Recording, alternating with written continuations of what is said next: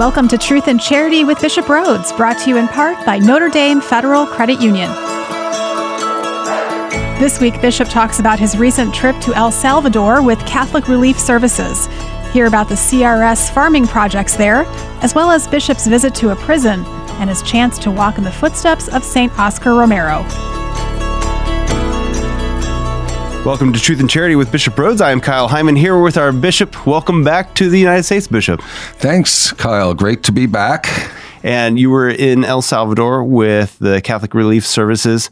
Maybe before we get into that trip, could you give us a little background on your work with Catholic Relief Services and some of the trips that you've done in the past? Yes, I'm on the. I was elected to be on the board of directors, so I think uh, I think this year is my last year of the second term that I was elected to. So I'll be missing this how, opportunity. How many years for a term? Uh, three years each. Okay. So this is the sixth year, and I've been on four trips now. Uh, Haiti was the first, then the West Bank and Gaza, uh, then Ethiopia, and now El Salvador. So every trip I've learned so much, and it's it's really important that the board members that we really visit our staff and the projects in different countries. It's helpful to them to show our support, but it's also helpful for us because we're making decisions about projects, et cetera. So, mm-hmm. learning about the situation in each country and the the needs, and, uh, you know, and, and there's a lot of needs in these uh, poor countries of the world. So El Salvador was uh, a country I've been wanting to go to for quite some time, and uh, the first time I was ever in Central America was um, for World Youth Day in Panama. But Panama is a uh, more prosperous country than El Salvador. El Salvador is one of the poorest and also most violent. So mm. it's been scarred by war. Remember the Civil War in the 1980s, mm-hmm. the assassination of uh, Archbishop Oscar Romero, and uh, some 75,000 people were killed during that Civil War. Mm. Um, we had a lot of immigration to the United States and, you know, problems of economic inequality, ecological problems, earthquakes. It's called the land of volcanoes. Uh, I got to climb one of the mountains uh, and uh, not climb. We, we drove up and then climbed something of it. Okay. Yeah, yeah. and a huge crater. It was really beautiful. That was right at uh, outside San Salvador, the capital, and you know, a country that's still plagued by violence. And as in other countries, CRS works with local partner organizations, especially the local church, in its programming. Um, and clearly, the work in El Salvador is inspired by the words and the example of St. Oscar Romero. And I'll talk a little bit more about that. He was assassinated while he was celebrating Mass. I think a lot of the listeners know his story.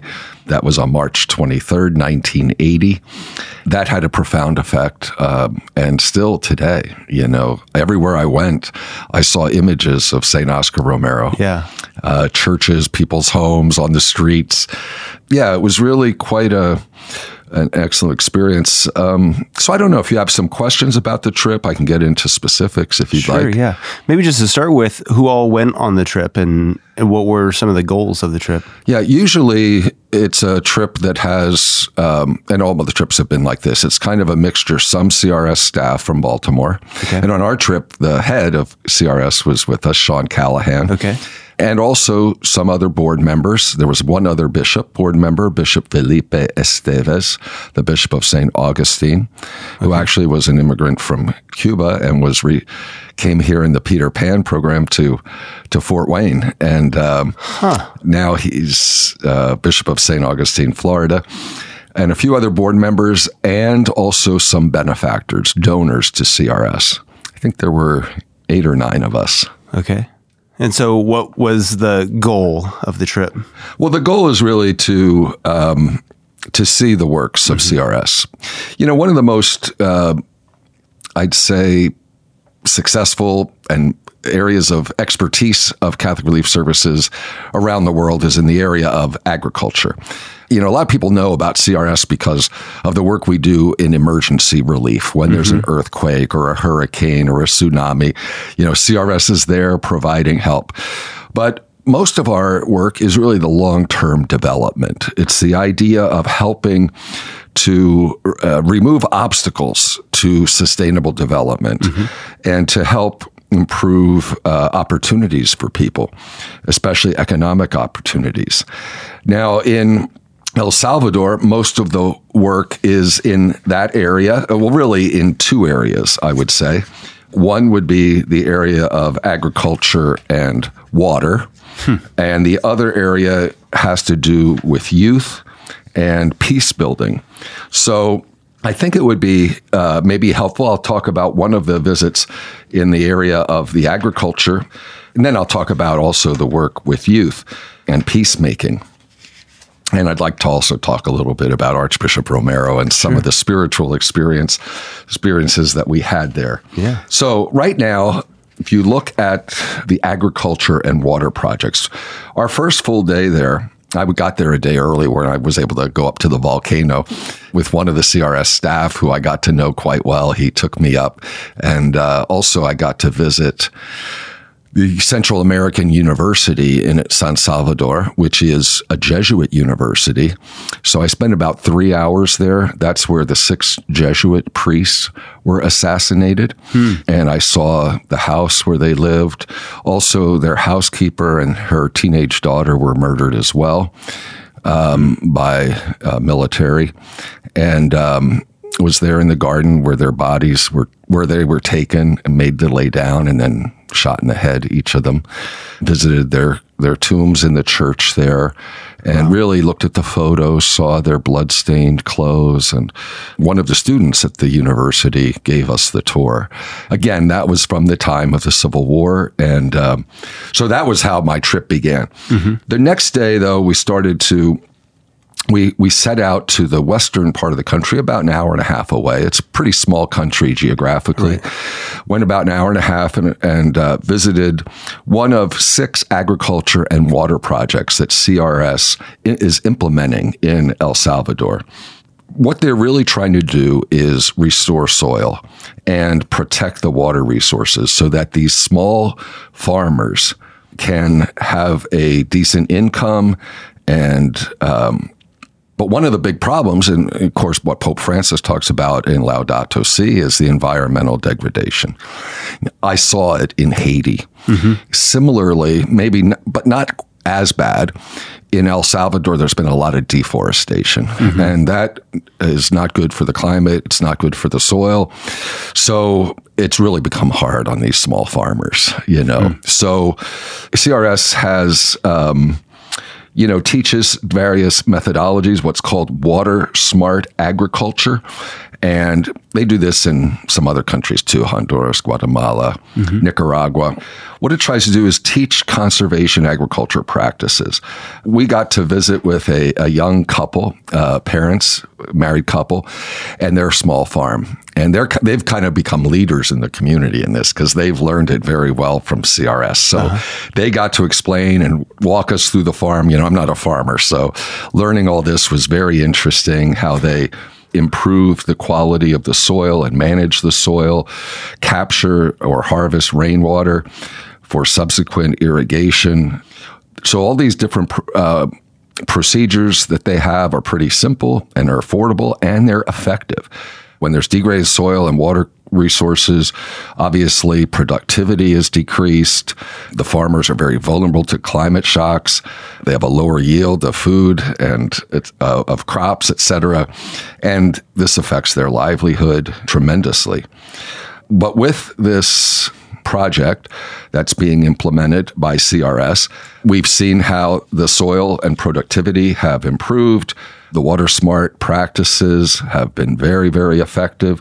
They learn things like, um, and I noticed on the farm that we visited, where rather than leave the, the, the soil just bare and, and after harvest, they, they cover it with um, rather than throwing away the, um, let's say, the corn husks and everything, they cover mm-hmm. the soil with it. That b- better captures uh-huh. the water. It's good for the soil. So after, you know, a couple years, it has really improved, not only the quantity of their products, but also the quality. So it was really interesting to, to see that, to talk to the people. And then other people in the community who came, other farmers came and they shared how much this has impacted their livelihood. And you could just see it. And they're wanting, they help each other. That's very beautiful. Mm-hmm. It's, um, they use the crops for their own food, you know, mm-hmm. um, they're very poor. But as their production improves, they're also able to sell. And CRS also helps with with that whole aspect of it. Huh. You know, I'm not the most uh, knowledgeable in this, so I was kind of really just taking it all in. You know, water is really a big problem there. Uh, like we had to just drink bottled water. A lot mm-hmm. of water is contaminated, but also the scarcity of water at times that leads to some drought. El Salvadoran bishops are very strong in advocating for, or I should say, advocating against efforts to of privatization of the water supply, thinking that this is an element needed for the public good, the common good, and therefore shouldn't be in the hands of private. You know, it's it's it's water is a natural right. It's a right that people need. Mm-hmm. So that's been an int- that was an interesting thing as I got to talk to a few of the bishops of El Salvador. But that's been one of their priorities as well. So. Uh, whenever you describe this, it's funny because it just sounds very practical and sometimes scientific, and that this would be something that you know government, maybe Peace Corps or some other charity organization would be doing. How does this fit in with Catholicism? And I think a lot of times we think of our efforts, they should be evangelical. We should be sharing the faith. But this is just a very practical kind of helping provide some information that's going to help them to provide better crops so they can provide for themselves. Oh, what's the Catholic connection here? Yeah, I mean, it's very, it's a question of human dignity. I mean, we can't live without clean water. Right. And therefore, it's it is a moral issue. It's an ethical issue, and I think the the importance of the church, especially not just preaching the gospel, but also acting on behalf of the gospel.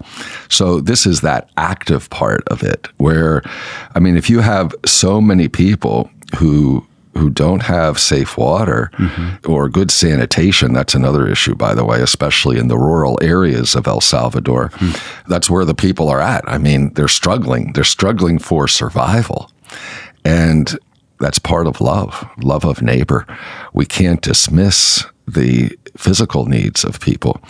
As Jesus fed the hungry crowd, you know, he wasn't we have the corporal works of mercy mm-hmm. as well as the spiritual works of mercy. So both are really important. And um, and CRS, you know, it is an agency for overseas development, and it's but it's all inspired by the gospel. It's, you know, that same day after we visited the farm uh, and saw some of the agricultural work being done, we also visited a cooperative, which, by the way, we always have project. We always work together with the local Caritas agency. It's like Catholic Charities in mm-hmm. the United States.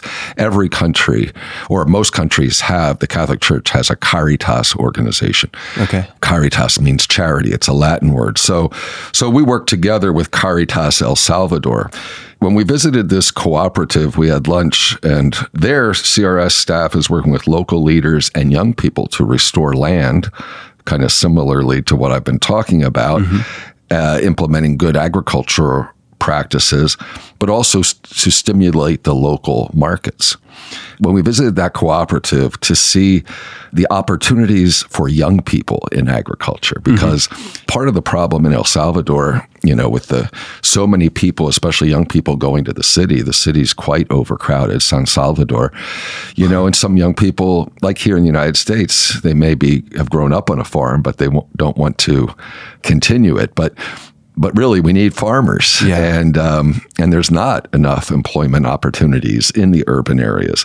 So it was good to see these opportunities to get young people involved. And actually the young people i met were pretty excited about it especially they see how important conservation is. Sure. Um, the restoration of land. So with education in this area and training. It's working with these young people to prepare really the next generation of farmers. And not only next generation of farmers, but also community leaders, because leadership is also part of the, the work. Um, it all, you know, it was interesting that day. I thought a lot about Pope Francis's encyclical Laudato Si mm-hmm. because of you know, how El Salvador has suffered from deforestation, soil erosion, poor management of water. All of those things were addressed by Pope Francis in Laudato Si. So it was good to see the church involved in ecological education and responding to the Holy Father's call to care for creation. That's another part of our faith. Uh-huh. You know, we have responsibility to protect our common home. So when you look at the concrete works of of CRS and its partners in El Salvador, we see how this is having a positive effect on the lives of many poor people and families whose lives really have been harmed by the tragic effects of, of environmental degradation. The projects that we visited really gave me hope for a better future for these people. So that was that was a big part of um, the first part of the week. Okay. Well, I've got a lot more questions, and there's a lot more to talk about about Bishop's trip to El Salvador with Catholic Relief Services. That'll be coming up right here on Truth and Charity with Bishop Rhoades, brought to you in part by Notre Dame Federal Credit Union.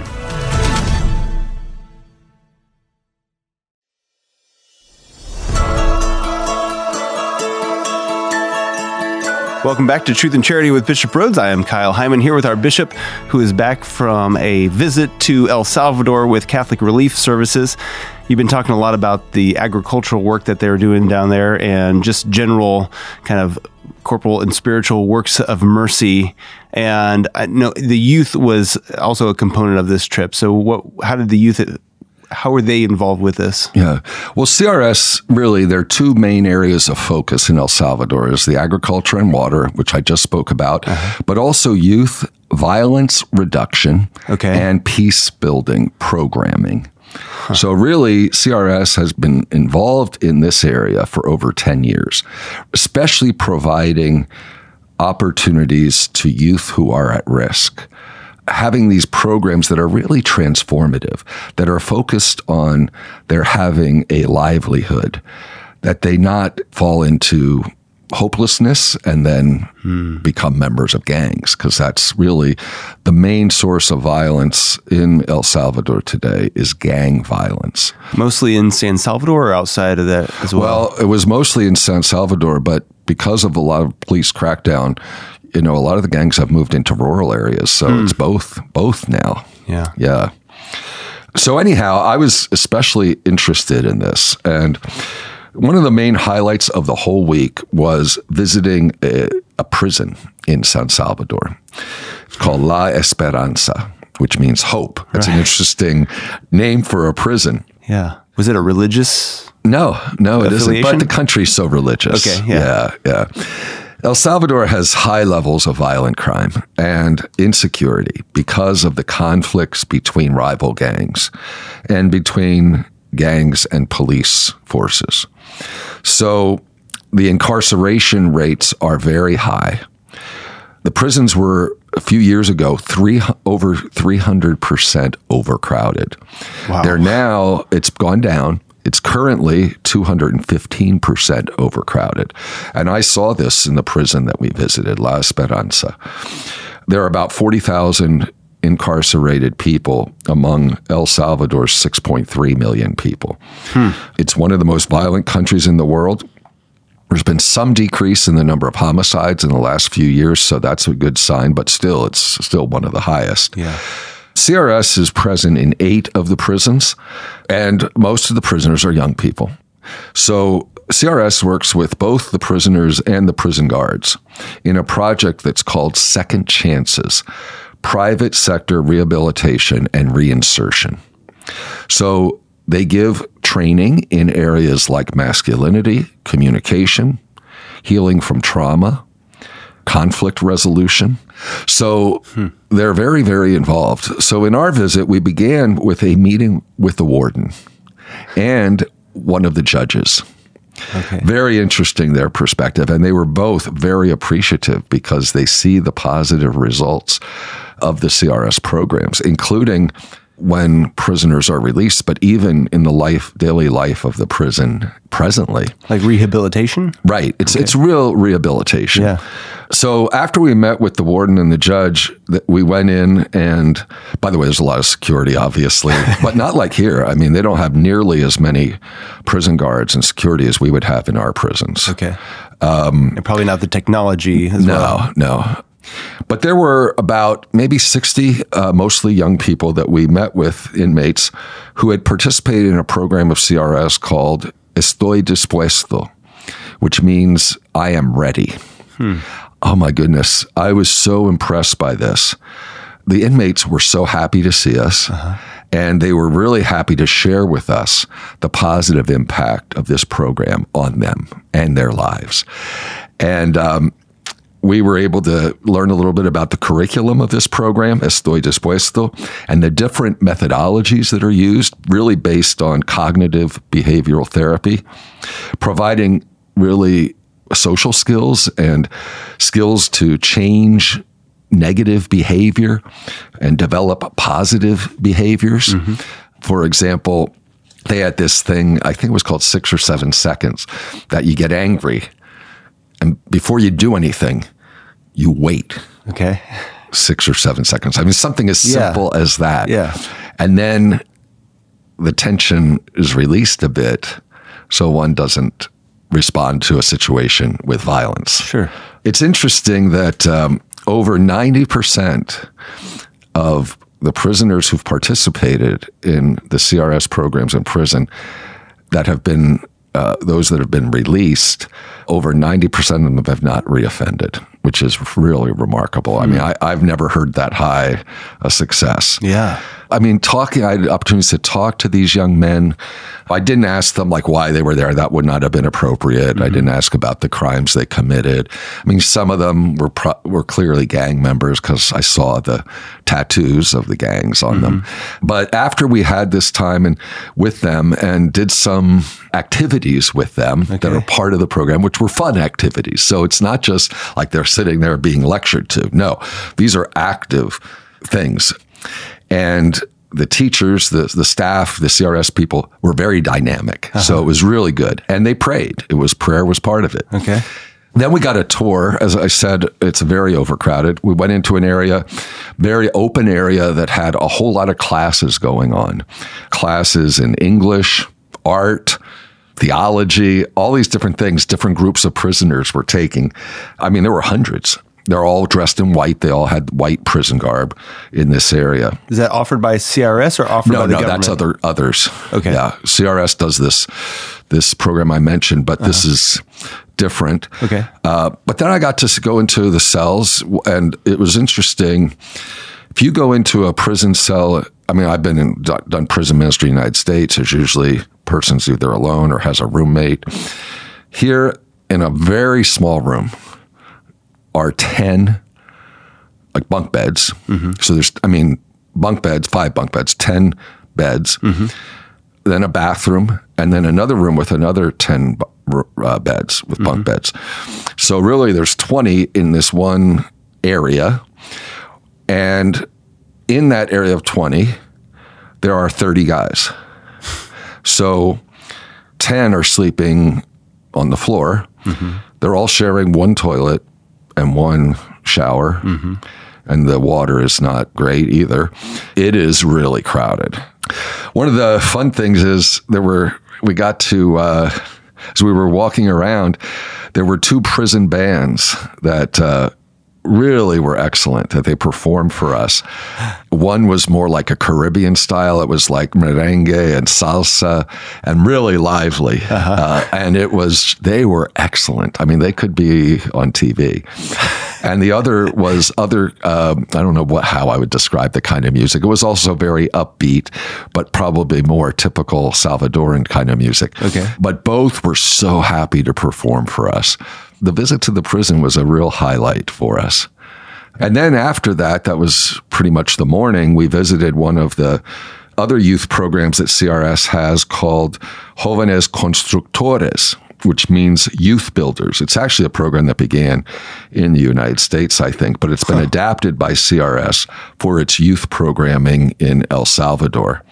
So we went to this local parish called Our Lady of the Martyrs, and the young people shared with us their experience and experiences in this program.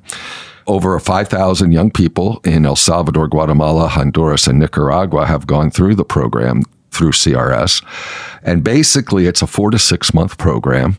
And the youth are trained in basically skills for life, mm-hmm. such as constructive conflict resolution because of the violence, uh-huh. self esteem, communication skills, teamwork, responsibility, and perseverance.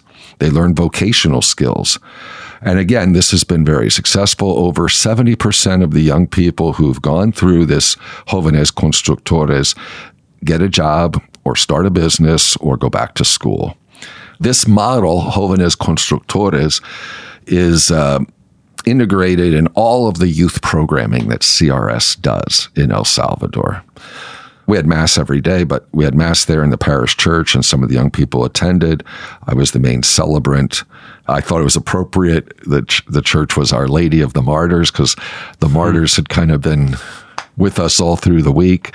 St. Oscar Romero and others who've who've been killed for uh, for the faith and for their work on on behalf of the poor and their work for justice. It's so interesting to hear all of these different components that CRS is doing. That uh, I I mean I've been following CRS for quite a while, but didn't realize they were in all of these different aspects. And uh, it's good to hear that you know some progress is really being made in, in some of these places. Uh, I want to talk a little bit more about the work of CRS about El Salvador. And if anybody has any questions, you can call or text the Holy Cross College text line at 260 436 9598. And coming up, we'll continue our conversation about Bishop's trip to El Salvador with Catholic Relief Services right here on Truth and Charity with Bishop Rhoades, brought to you in part by Notre Dame Federal Credit Union.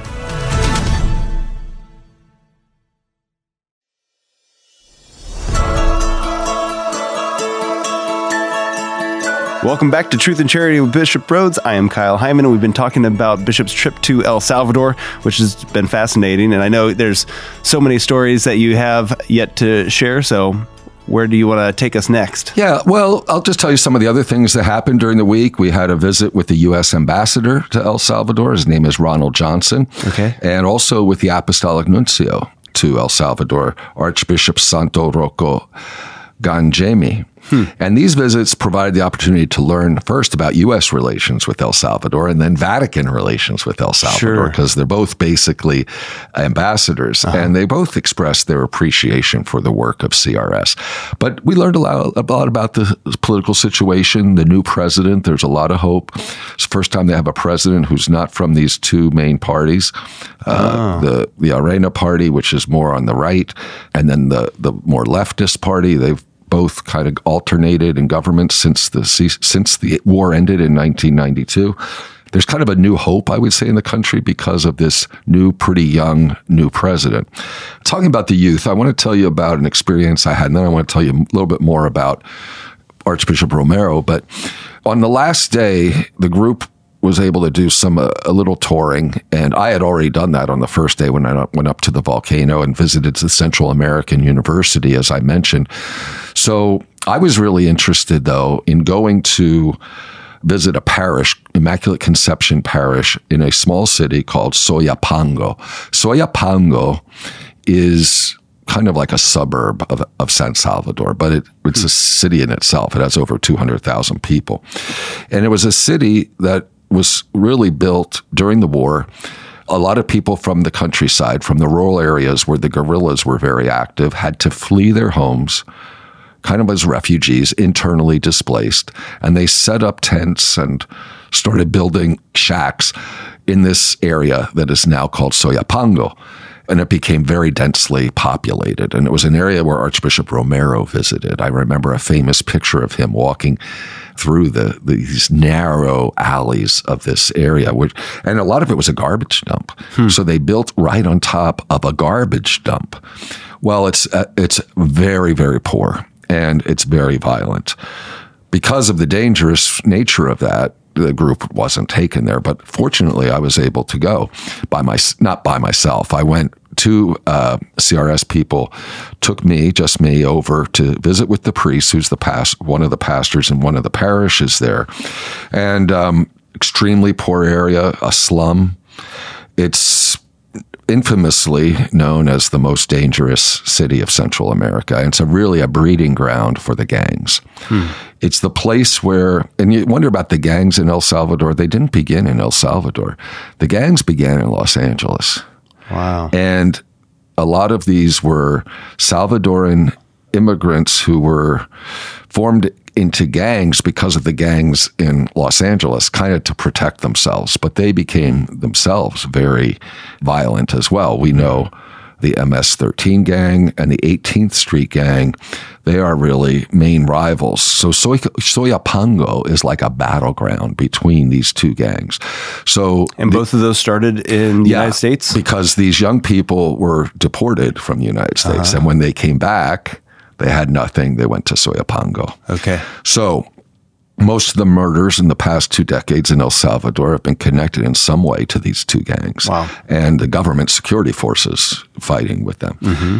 So the pastor took me on a walk through the neighborhood. They had two churches of the parish, and both had perpetual adoration chapels. Wow. Where we stopped to pray. I mean, it's kind of amazing in this neighborhood. Um, walked on these train tracks. Train hasn't been used for decades, but the same path that Archbishop Romero walked when he visited. So mm. that was kind of neat. And and on both sides there was terrible poverty. I mean, you know, these corrugated metal roofs on these very on these poor shacks, mm-hmm. and it smelled, and and the people were very very poor, and mm-hmm. and then there were parts of the neighborhood that weren't at that bad, that were still one story but cement kind of houses. So I walked through that very poor and violent area. It was interesting to see that there the church was there in these mm-hmm. perpetual mm-hmm. adoration chapels. It was just really beautiful. Well, CRS is implementing a small scholarship program for young people there. It's named in honor of Archbishop Romero. So 26 young people from the community in Soyapango have scholarships to attend private universities in San Salvador.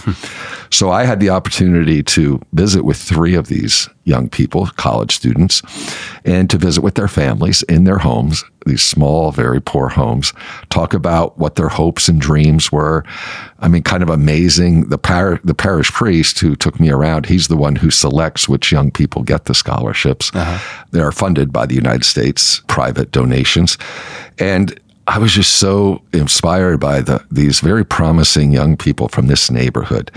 They're already good kids. They they have not joined the gangs. They've um, now can have a university education first time in their families that any of them had that kind of an education. I think they're a sign of hope in that community.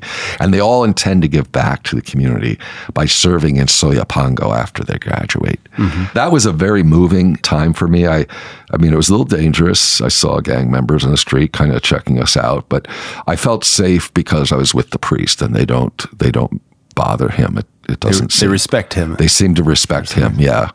But I wanted to see that neighborhood. You know, I didn't want to just, you know, I'd been on the farm and I had, you know, been to the university and been to these other youth projects in rural areas, et cetera.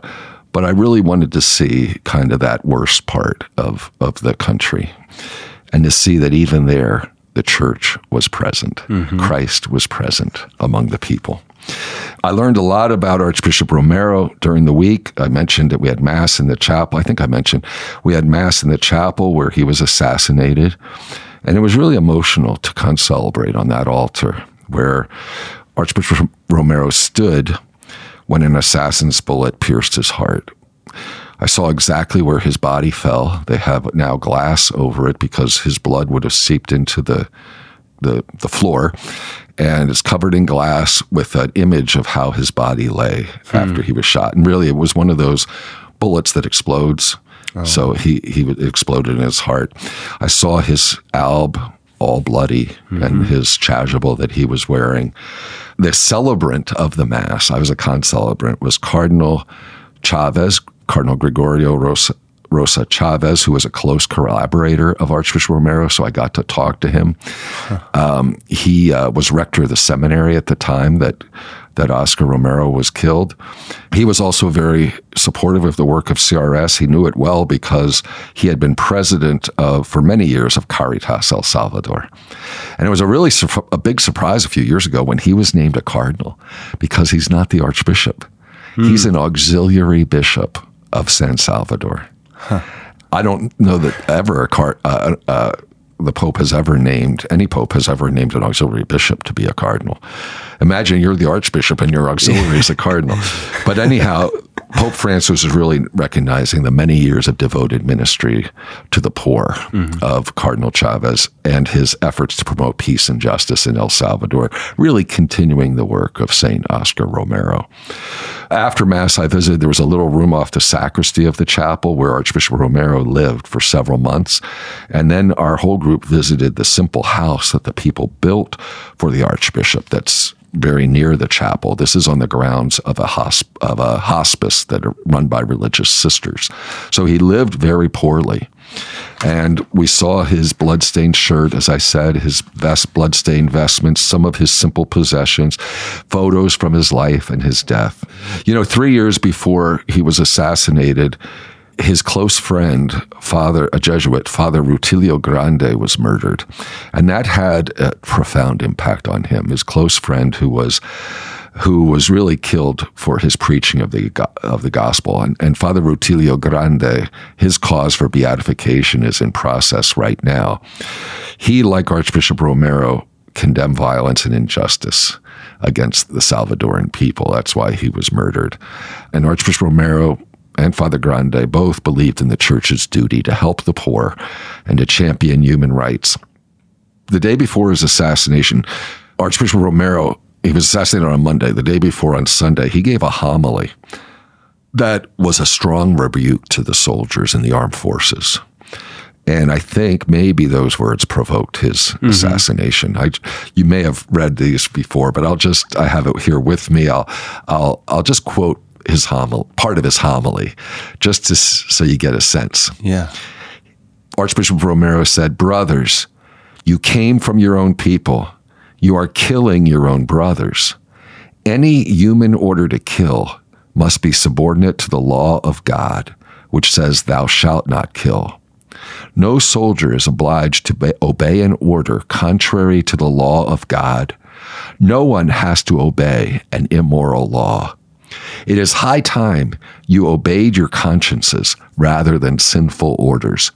The church cannot remain silent before such an abomination.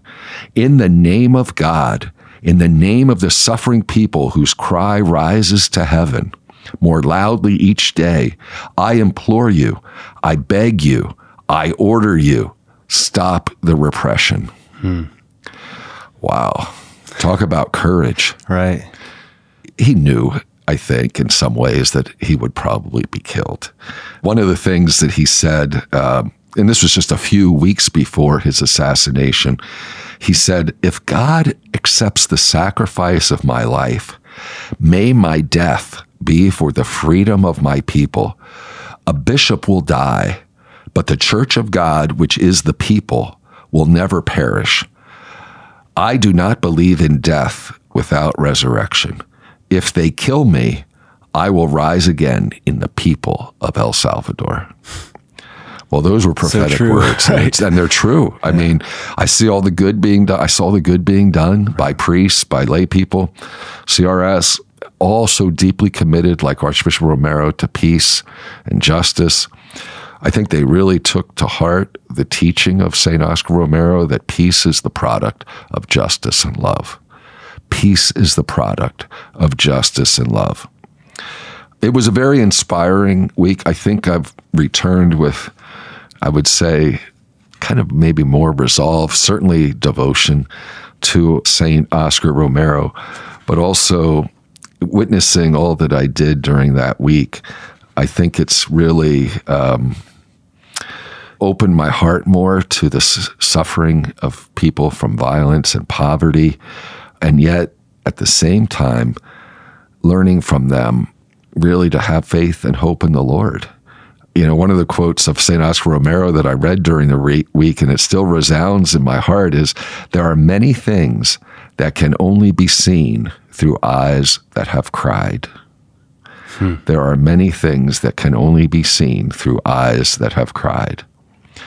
So I really want to read. Uh, I'm going to try to get a collection of his homilies and yeah. read them and use them in prayer. Maybe one last quote from St. Oscar Romero Let us not tire of preaching love. It is the force that will overcome the world. Huh. So thank you for the opportunity to share these experiences, Kyle. Yeah, I wonder if whenever we come back, if you could maybe just give us a little bit of a challenge on on what we can do and what we can learn from all of this as well here in Indiana. Uh, if anybody has any questions, we'll get back to those next week. You can ask them by going to redeemerradio.com slash askbishop or text us on the Holy Cross College text line 260 436 9598. And coming up, we'll have just a little wrap up here on Bishop's trip to El Salvador with Catholic Relief Services on Truth and Charity with Bishop Rhoades, brought to you in part by Notre Dame Federal Credit Union. What's the difference between Notre Dame Federal Credit Union and a bank? Well, banks are owned by investors looking to make a profit. Notre Dame FCU is different. We are a not for profit member owned cooperative. Our mission is to help our members improve their lives by providing products and services to save them money. If we end up with too much money ourselves, we simply give it away to our members' favorite charities. Last year, over a million dollars. You already share our values. Why not share in our benefits? Notre Dame Federal Credit Union.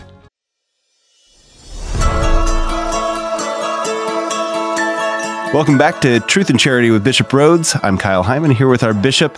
You mentioned how this kind of has inspired you personally to look into some of St. Oscar Romero's writings, his homilies.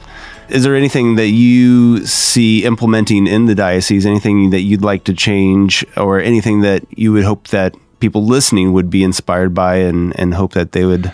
Well, I hope, you know, this? everyone, uh, you know, myself included, that we understand how important these works of love and works of charity and works on behalf of justice. All of this is part of our faith. Mm-hmm. This isn't something optional for us Catholics. The piety of the people was was beautiful, but then that piety and devotion is also to be lived. Mm-hmm. So I mentioned the two adoration chapels in the uh, in Soyapango, and that's where people are nourished. And at Holy Mass, to then go out and be Christ to others.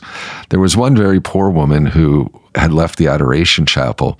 And uh, we were talking to her and entered a, this really poor little uh, shack.